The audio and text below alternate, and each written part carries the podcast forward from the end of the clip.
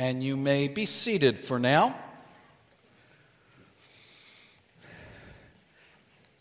As you are, I will ask you to take your Bibles and turn them to John chapter 6. Once again, this morning we will be concluding our short side trip out to this vista point that we talked about when we began it, uh, our little detour from the Gospel of, of Mark. And we've been here looking at chapter 6 of John's Gospel, this discourse of Jesus, one of the longest discourses in the Gospels. Uh, we've been hearing, remember, that Jesus is speaking to the crowd who have sort of pursued him across the Sea of Galilee to the town of Capernaum and have been really pursuing him in order that they might receive food from him. Jesus chastens them uh, for that. And he's been talking to them about the fact that that bread that he gave is not the true bread, but that he is the true bread. That he himself is the bread of life that gives eternal life. He is superior to Moses. And remember, we've been seeing a lot about Moses in this passage, about the people saying, Jesus, why don't you do a sign for us like the one Moses did when Moses gave bread from heaven? Give us this, this bread, this miraculous bread.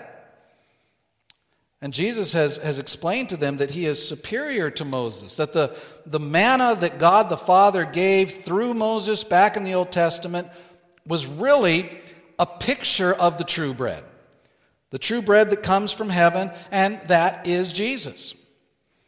Specifically, that he is the bread as he gives up his life in sacrifice on the cross.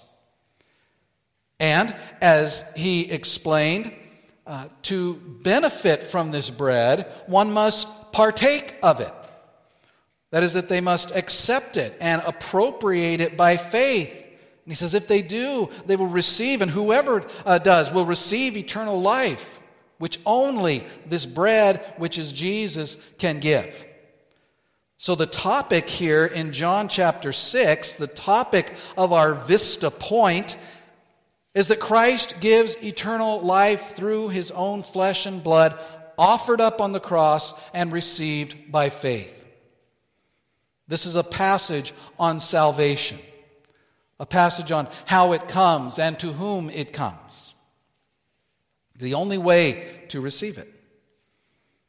Now, we also know, remember from last week, that as Jesus explained this more and more and the importance of being uh, united to Him and, and appropriating Him, that that was difficult for many of those who were hearing it. Many didn't understand it. They, we read, couldn't understand it.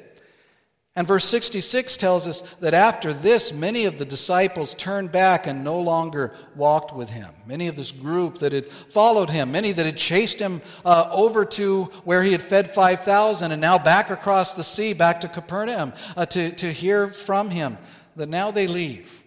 And now they're not interested because Jesus has pointed away from those extraneous things, those miracles, those signs, and is focusing their attention on what the signs are pointing to, to Him.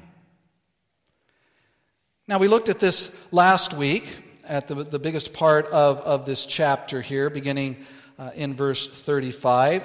And we're going to take another pass at this, particularly because most Christians do not really have trouble believing, and there's no disagreement among Christians really, that Jesus is the bread of life. No disagreement that Jesus is the true bread which came down from heaven and that he gives himself in order that people might have eternal life. Those things, um, those aspects of this discourse, though they were uh, portions of it were a problem for the Jews that were listening, are not a big sticking point within the church today. But scattered in and around and under these statements are others that Jesus makes, difficult ones, that have become difficult sticking points with many in the church. statements of seemingly, on the surface, contradictory ideas, or at least difficult to reconcile ideas, that many people today struggle to balance. And there are three statements in particular uh, that seem to cause trouble among those in the church, especially when they're considered together. We're going to look at those today. They, they cause trouble, but it, it needn't be that way. Because these statements here in John chapter 6 are so easy, they are so clear. You know, in seeking to understand the Bible and, and to interpret the Bible, we maintain as a very basic proposition, the church does, a proposition of interpretation, that the difficult places in Scripture are to be interpreted by the clearer places in Scripture, that Scripture interprets itself. Well, what we see here is not the difficult, what we see here is really the clear. The clear portions. One of those clear portions, it is much more difficult to misunderstand these statements that Jesus gives here than it is to,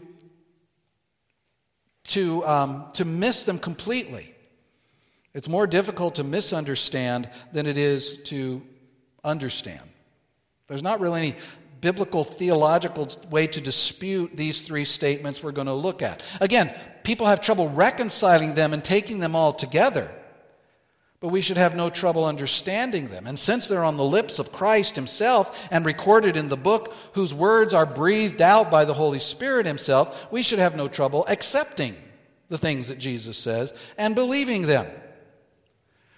Remember last week I said that we, were, we went through this passage with a broad brush and now this morning, we're going to take out that finer brush and, and bring out some of the details and look uh, at a few verses this morning. So if you have your Bibles open, good. If you don't, please take them out and turn to John chapter 6. And we'll read verses 35 through 44. Uh, actually, we'll read down through verse 51. We won't be looking at everything there. Again, we're going to be picking and choosing as we go through today. If you want a general look at those verses, look at the sermon that we, that we did last week. But John chapter 6, beginning in verse 35, and I'm going to ask you again to stand as we read God's word. Beginning in verse 35. Jesus said to them, I am the bread of life. Whoever comes to me shall not hunger, and whoever believes in me shall never thirst. But I said to you that you have seen me and yet do not believe. All that the Father gives me will come to me, and whoever comes to me I will never cast out. For I have come down from heaven not to do my own will, but the will of him who sent me. And this is the will of him who sent me, that I should lose nothing of all that he has given me, but raise it up on the last day. For this is the will of my Father, that everyone who looks on the Son and believes in him should have eternal life, and I will raise him up on the last day. So the Jews grumbled about him because he said, I am the bread that came down from heaven. They said, Is not this Jesus, the son of Joseph, whose father and mother we know? How does he now say, I have come down from heaven? Jesus answered them, Do not grumble among yourselves.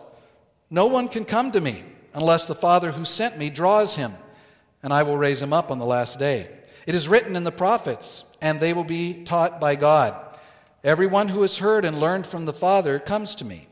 Not that anyone has seen the Father except he who is from God. He has seen the Father. Truly, truly, I say to you, whoever believes has eternal life. I am the bread of life. Your fathers ate the manna in the wilderness, and they died. This is the bread that comes down from heaven, so that one may eat of it and not die. I am the living bread that came down from heaven. If anyone eats of this bread, he will live forever. And the bread that I will give for the life of the world is my flesh. Let's pray. Father, we thank you once again for this word, for your word. We pray that as we look at it uh, again this morning, that you would bless this time. We pray that you would open ears, open minds, open hearts, Lord, to hear uh, these great truths of Christ that Christ has taught today. In his name we pray these things. Amen. You may be seated.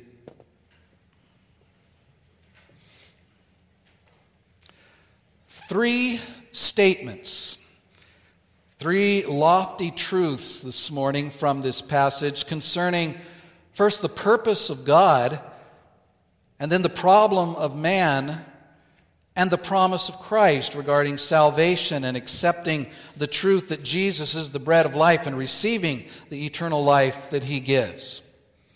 And we're going to present those three ideas with three words. And the first of those words is everyone. Everyone. And that has to do with the divine purpose. And the, the truth that we are looking at here is that everyone whom God has appointed to salvation will receive it. Praise the Lord. And Jesus says it very simply there in the first half of verse 37. He says, All that the Father gives me will come to me. And we know, Jesus says, that this is true because that is the will of God. That is the will of the Father in sending the Son to earth. That is the reason that there was an incarnation. That is the reason uh, that Jesus came and took our nature and lived here. That's what Jesus came to do, remember. He came to accomplish the will of the Father. And it is important to see that this truth is tied directly to this very purpose for Christ's coming and coming to earth, taking on a human nature, living flawless in flawless conformity to God's law and atoning for sinners by his death on the cross. Look at verse 39. He says, And this is the will of him who sent me, that I should lose nothing of all that he has given me, but raise it up on the last day. And again, verse 38, he says, For I have come down from heaven not to do my own will, but the will of him who sent me. And again, verse 39 this is the will. This is the will of God. This is the thing that I came to do, that I should lose nothing of all that he has given me, but raised it up on the last day. So it is the Father's will, it is God Almighty's will that of those given to Jesus that he lose none. Zero that of those given to him that he raised all of them up on the last day. If you notice when we were reading that, that phrase is repeated several times. It is the Father's will that of those that he has given to the Son, for him to redeem, for him to enjoy, for him to, to have as his, that not a single one of them, Jesus says, will be missed. In the, the subject of redemption and of salvation, no one falls through the cracks. And this short statement here of Jesus proves a few things. First, it proves that there is a group of people that the Father has marked out in a special way. All that the Father gives to me. Now, that's a subset of everyone in the world. If Jesus meant everyone in the world was included in that, he wouldn't say, those that the Father gives me. And we understand from other places in the Bible that God marking some out as, and putting them into this group, giving them to the Son, is based solely on God's pleasure not based on anything in any of those people who are in that group, who are not in that group. It is based totally on God's pleasure, not because of anything in them. John said that we are born not of the will of man, but of the will of God, speaking of the second birth. Jesus said, You did not choose me, but I chose you. That God, when He chooses people, we use the word election sometimes that that is not because of anything, anyone is any better, anyone is either any more worthy, because none of us are worthy. No one in this in the history of this world is worthy of salvation. But God takes some of the people by his good pleasure, by his wisdom, according to the counsel of his will, and he says, I am going to give these people to my son. The second thing that it proves is that the Father has marked these certain people out for that, for a specific purpose to give them to Christ. Keep your finger here in John 6 and turn over to John 17. And look at how Jesus speaks as he prays to his Father. So, John 17, many of you will know that this is what's called Jesus' high priestly prayer. This is Jesus praying to God. Look at verse 2. Well, we'll start at verse 1. When Jesus had spoken these words, he lifted up his eyes to heaven and said, Father, the hour has come. Glorify your Son, that the Son may glorify you, since you have given him authority over all flesh to give eternal life to all whom you have given him.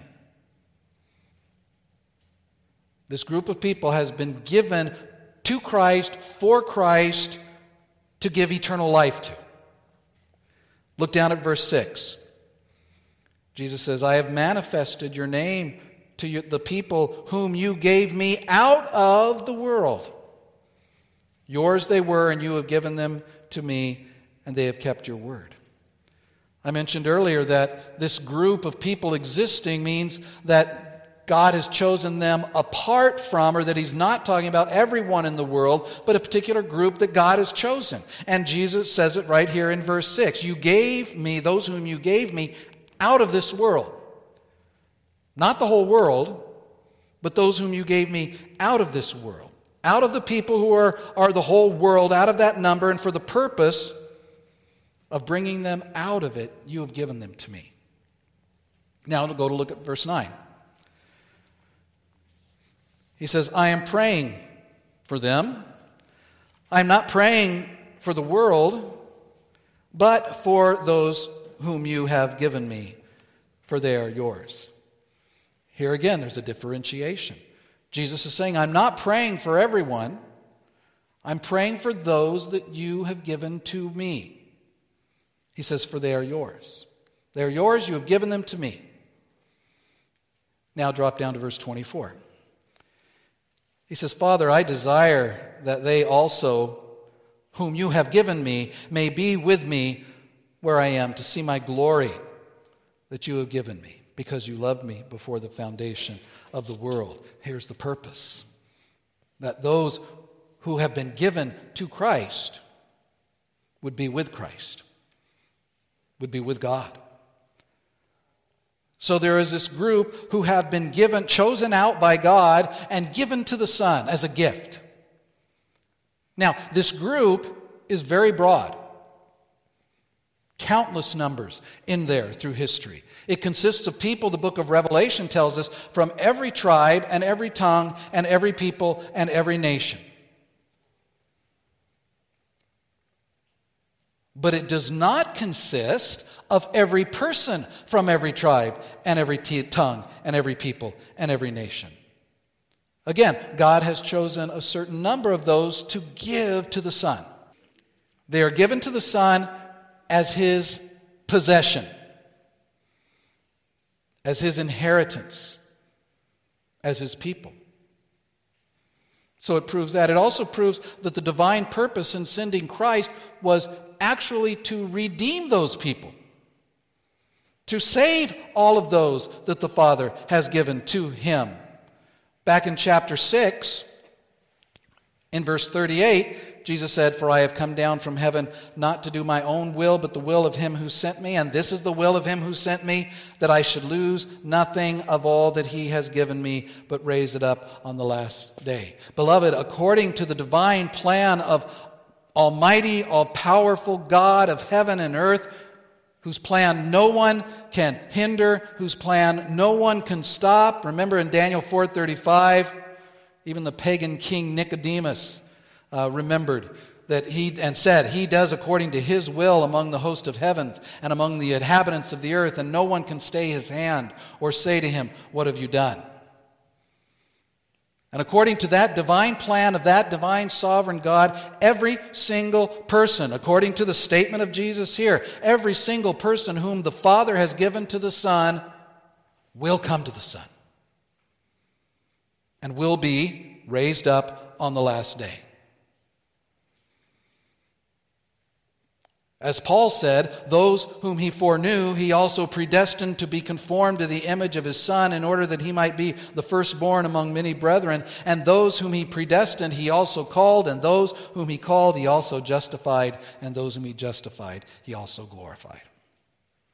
See, that's the purpose of God. Paul really saying the same thing there in Romans 8 29 that Jesus is saying here. Because Jesus came to actually save those people. Not to make salvation possible, and then if they do the right things and come the right way uh, and say the right things, sign the card that they might possibly receive it. Jesus came to save them. Hebrews 9:12 says that he obtained eternal redemption for them. Not that he made it possible, but he obtained it. He removed the wrath of God for them against them.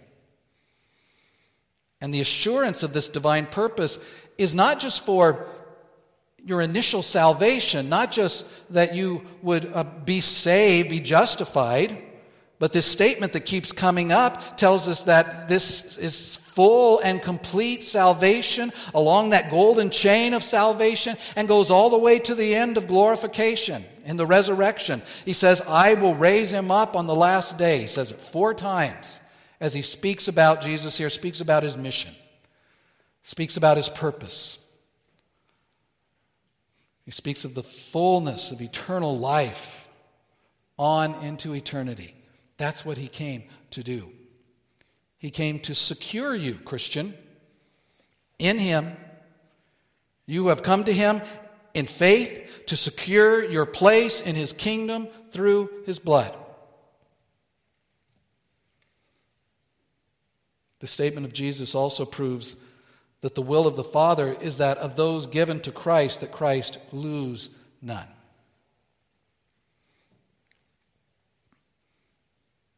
Children, have you ever been somewhere with your parents and gotten separated from your parents?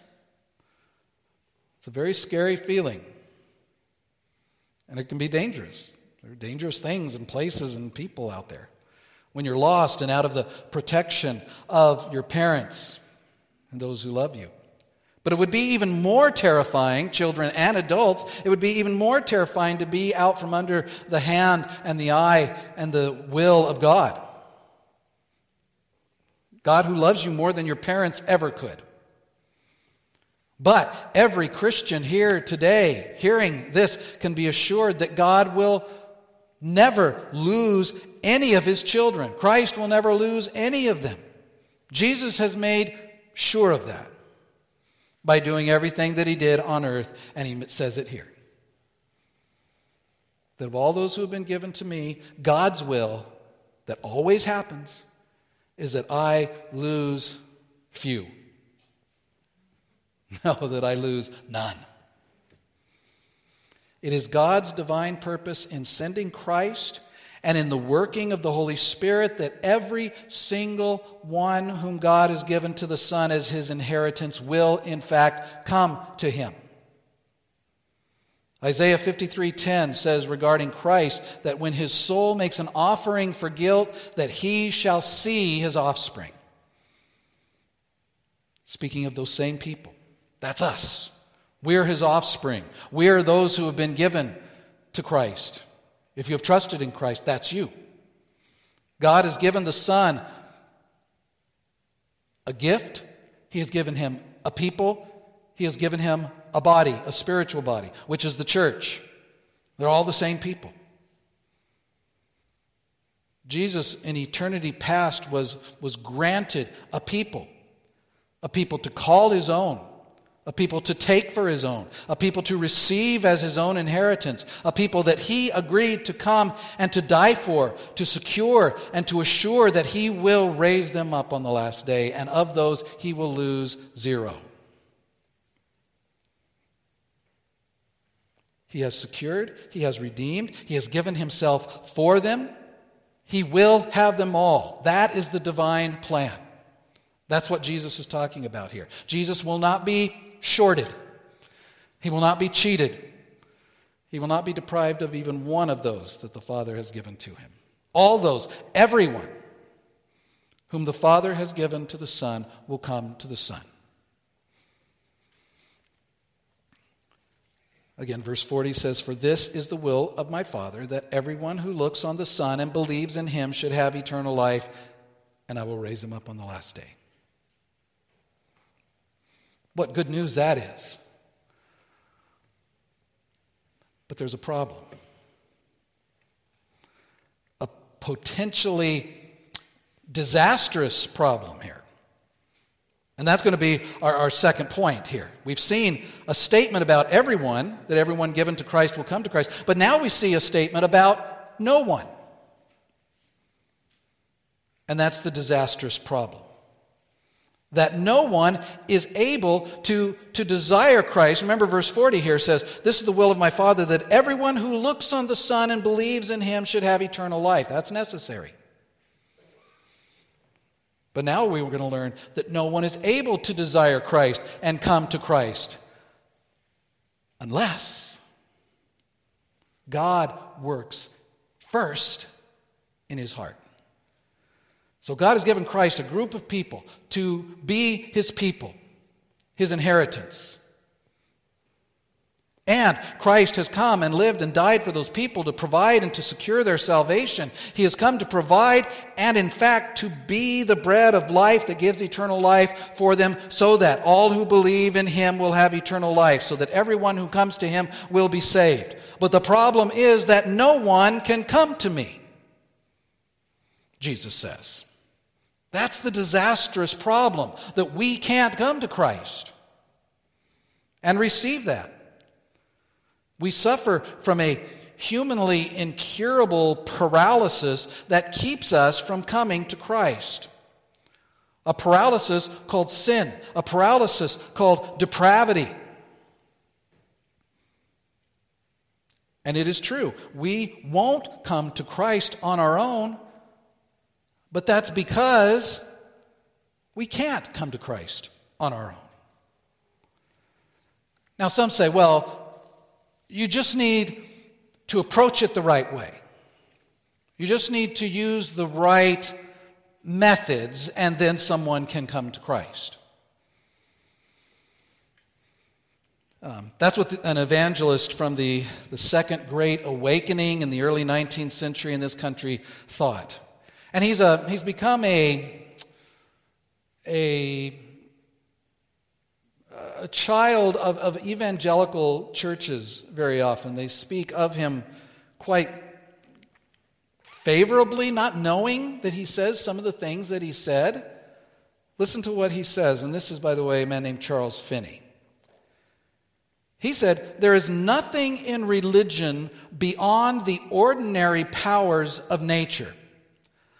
A revival is not a miracle, nor dependent on a miracle in any sense. It is purely a philosophical result of the right use of the constituted means, as much so as any other effect produced by the application of means. A revival is as naturally a result of the use of means as a crop is the use of its appropriated means. So you just have to do the right things, go through the right motions. Charles Finney, as many of you know, is, is the one who is credited with inventing what we today speak of as the altar call, where the music is played, particular music, where the lights today are, are used in such a certain way to, to entice people to come forward. But the Bible speaks otherwise from what Finney says, saying that salvation at every turn is a supernatural event. Unless one is born from above, born from God, the Bible says he cannot see the kingdom of God. Well, perhaps then we don't need the right methods, but maybe God has to use the right methods. Doesn't it say, No one can come to me unless the Father draws him? Maybe it's, it, maybe it's not us alone that, that with the music and the lights and the, the pleas. Maybe that's not what does it, but maybe God draws people. Maybe God uses all of those things to entice people, to encourage people to salvation, to demonstrate to them, even through the preaching of, of the word, that they are in need of Christ and that their eternal destiny hangs in the balance. And maybe what needs to be done is that the gospel uh, shows people and, and is so, so attractive to people that one cannot help but come. Well, in a way, God does those things through the faithful preaching of the word, but there's more. There has to be more.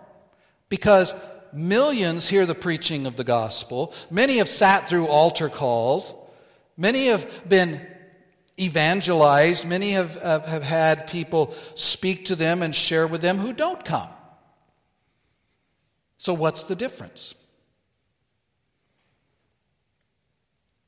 You know, am I saying that, that if someone is to be saved, that, that it is not enough to preach and to pray and to sing and to have the music and all of that, to convict and to convince? Well, no, I'm not saying that. Jesus is saying that. Where? Right here in verse 44. No one can come to me unless the songs are right unless the lights are right, unless the pastor cries enough, unless everything is set up just right, unless the gospel is, is preached in just the right way, and the gospel needs to be preached in just the right way, but something more than that has to happen. No one can come to me unless the Father who sent me draws him. You say, well, there it is. God uses those things to draw people, to entice people. Well, let me tell you a little bit about that word draws in that text. Yes, God must draw someone if someone is to be saved. Otherwise, there is no possibility of them being saved. And when it happens, they will be saved. The word in the original is elko. And it is translated here and is sometimes translated draw. But the idea that the word conveys is not to encourage or to entice, but it is more to pull or to drag or to drive or to pick up and carry. If you like the word draw, think of drawing a sword. That's the kind of draw. The sword doesn't do a lot of help when a sword is drawn from a scabbard. You pull it, like Peter did in the garden. Let me show you another, some other uses of this word. Uh, there, two of them are from the book of Acts. In Acts 14 19, the crowd stones Paul, and then they elkoed him out of the city. That doesn't mean they said, Paul, will you please leave? The translation is that they drug him out of the city. In Acts 16 19, the same kind of thing. The masters of the, the slave girl that Paul released from her demon possession, they seized Paul and Silas and they elkoed them into the marketplace before the rulers. Again, it's translated that they dragged them into the marketplace. And in John 21, the disciples, remember Jesus says to, to put the, the nets down for a draft of fish. And how did they get the fish into the boat? They elkoed it, they drug it with much effort. That's the method that God must use. We must understand that drawing someone is as much an activity of God as raising him up on the last day. You don't help with that. You don't help with being raised up on the last day, and you don't help with this. The drawing that is done is God placing you, as Peter says, taking you from the kingdom of darkness and putting you in the kingdom of light. God does it. It's a glorious truth that this is the way it is that God acts sovereignly and powerfully in bringing people to Christ. Yes, we preach the gospel. That's the means that he uses. But it is not the gospel that converts people, it is God who converts people. It is not the gospel itself, even preached as purely and as wonderfully as, as it could be. It's not preaching the gospel that saves someone. God uses the gospel to bring people, by his effort, into the kingdom. And that is so glorious because it's the only way that it will happen. As Jesus says, no one will come to me unless that happens. He said that everyone who the Father has given to me will come to me. That's great. But he also says that no one will come to me unless God does this. And so praise the Lord that God does this. Because we, in our own self, will not do it, cannot do it. Paul says there's no one who seeks God. Isaiah says that we've all gone astray, we've all turned to our own way. Paul again says we're dead in our trespasses and sin. John says that we hated the light and loved the darkness. Paul in Romans said that we were daily storing up wrath for the day of wrath. We hated God, he says. We were his enemies. We were estranged from him. We were without God and without hope. And we were totally unable to do ourselves what is required before God, even to come to Him, even to exercise faith in Him. We can't do that unless God gives us faith, unless He regenerates our hearts first. We can't enter the kingdom of God, we can't see the kingdom of God unless we are first born from above. So you see that it is good that God saves us without our help because we don't have any help that we can give. So, this is the way that God brings people to Himself, to Christ, and it's the way that brings all glory to Him and none to us. Where is boasting? Paul said, it's excluded. So, the facts are simple there's a divine purpose that everyone whom the Father has given to Christ will indeed come to Him. And there's a disastrous problem that no one is able to come to Christ unless the Father sovereignly, powerfully draws him. But there's a dependable promise, and that's the last thing we want to see. And that is goes along with the word anyone. That anyone who desires salvation and comes to Christ for it will receive it. Again, verse 37. He says, All that the Father gives me will come to me, and whoever comes to me, I will never cast out. Whoever, anyone who comes to me shall not hunger, and whoever believes in me, he says in verse 35, shall never thirst.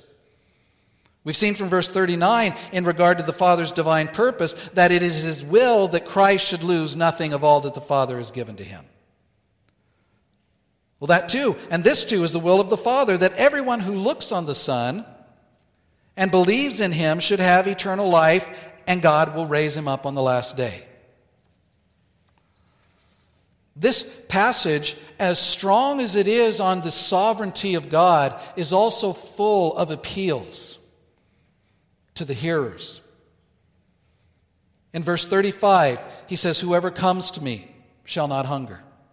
Whoever believes in me shall never thirst. Verse 37 says, Whoever comes to me, I will never cast out. Verse 40 says, Everyone who looks on the Son and believes in him will have eternal life. Verse 45 says, Everyone who has heard and learned from the Father comes to me. Verse 47 says, Whoever believes has eternal life. Verse 51 says, If anyone eats of this bread, he will live forever.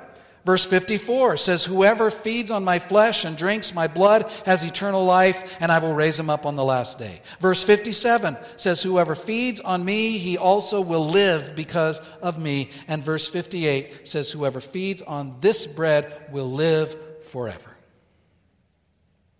This is the free, gracious, universal offer of the gospel. Whosoever will let him come. See, there is no one who is so bad that they cannot come this way. and there's no one so good that they need not come this way. Whoever believes in him shall not perish, but have eternal life. This is the message that we preach in the church. This is the, the content of our evangelism. These verses are critical to our evangelism, to how we think as we, we go out. Now, we know that no one can come to the Father unless the Father draws him. No one can come to Christ unless the Father draws him. But when we preach, we, uh, when we evangelize, we don't have to evangelize that way. We tell them, whoever comes to Christ will not hunger. God will deal with the drawing. See, the knowledge of God's divine purpose, the first thing we looked at, that informs our, our evangelism. And our, our knowledge of the disastrous problem of man's sins and depravity, that gives drive to our evangelism and urgency to our evangelism. Because we know people are dying without Christ. And then the knowledge then of this dependable promise gives hope to our evangelism.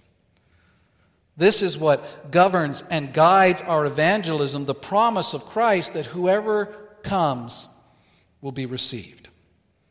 That's the message of evangelism. This is a great, broad offer, and it extends to the ends of the earth.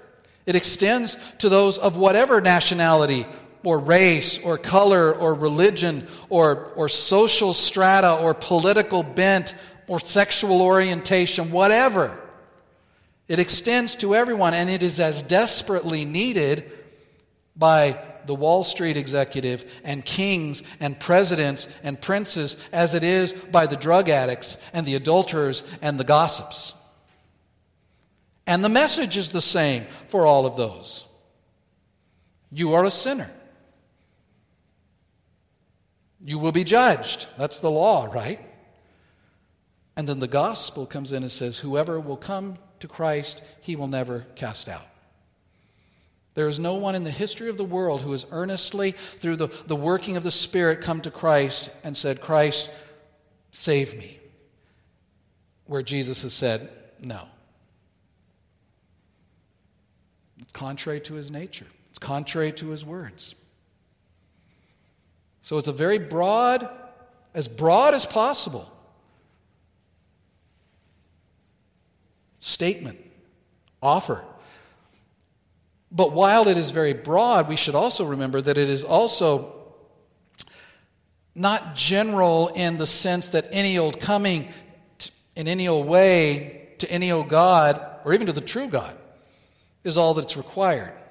Some people seem to have that understanding today. Call yourself a Christian and you're good. Check that box on the survey when it comes to you. Try to live a moral life, and voila, you're a Christian. Or don't even have to worry about that. Take all of the so called gods, they all lead to the same place anyway. All the religions, all the false gods, or all the gods, all the philosophies, fan them out. You know, sort of pick a god, any god, and they're all good. It's not so much what you believe, but how hard you believe that's important. Many say that today. But that is a lie. That will not do. The promise is that everyone who comes in the way prescribed by God and through the door provided by God and through the instrument decreed by God, anyone who comes that way and to that Christ will be received. That way is through Christ. That door is Christ. That bread is Christ. That instrument is faith. Jesus said, Whoever comes to me, I will not cast out. And we believe that. We preach that. There are a lot of people who don't particularly like the Reformed faith, the Reformed theology, who think that we, we don't believe that, but we do. And, in, and the great mark of Reformed theology is we believe what the, the Bible says.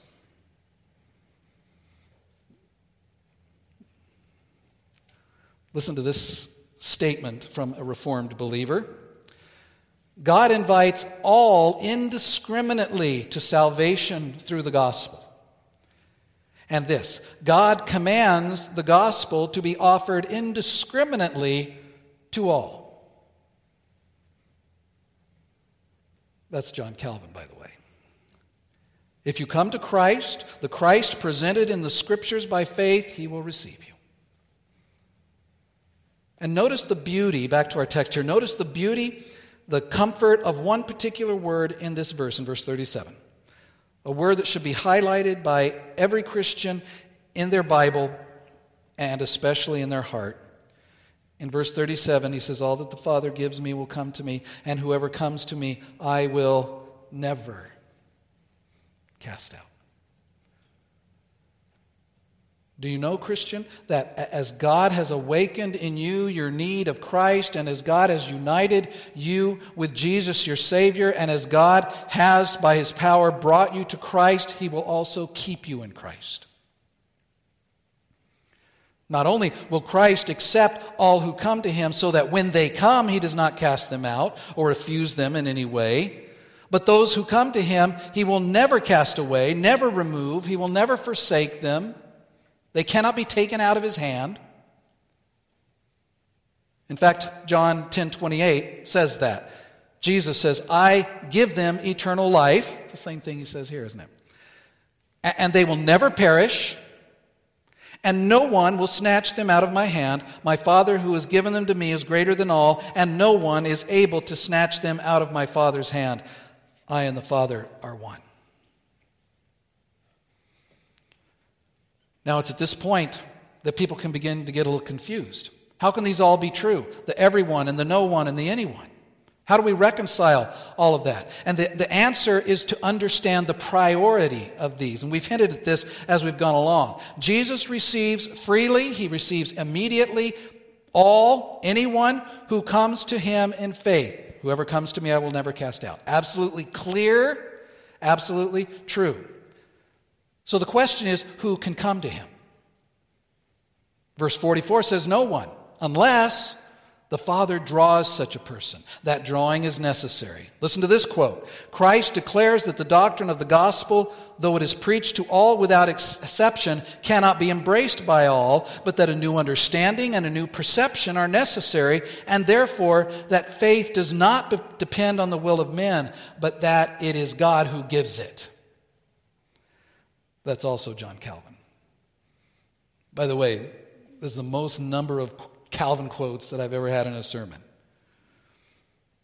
All of those who the Father draws will come to Christ. And all of those who come to Christ, Christ will receive. There's the key. There's the summary. All of those who the Father draws will come to Christ, and all of those who come to Christ, Christ will receive. Again, remembering that drawing is that sovereign act of God. He is the true bread, Christ is, who comes down from heaven to give eternal life. Now, in a message of this type, it is only fitting that each one of us examine ourselves. We're not going to play a song, we're not going to change the lights. But I'm going to ask each of you to examine yourselves and reflect on what we've heard today. Have you come to Christ, the true bread? Have you come to Him in faith, seeking your salvation in nothing else but in Him and in His promise? If so, and I pray that's, I pray that's everyone here. But let's go away with two things to thank the Lord for as you leave here today. If you are trusting in Christ, know first of all that it's God's doing that you trust in Christ and give Him praise. Give him glory for it. And know and give him praise and give him glory for this too that having come and having been received, that through Christ, because of Christ, because of the will of God, that he will never cast you out. Amen? Let's pray. Father, we thank you for Christ, the true bread, who has come down from heaven, who has come down at your behest, O Lord, Come down to, to take our nature.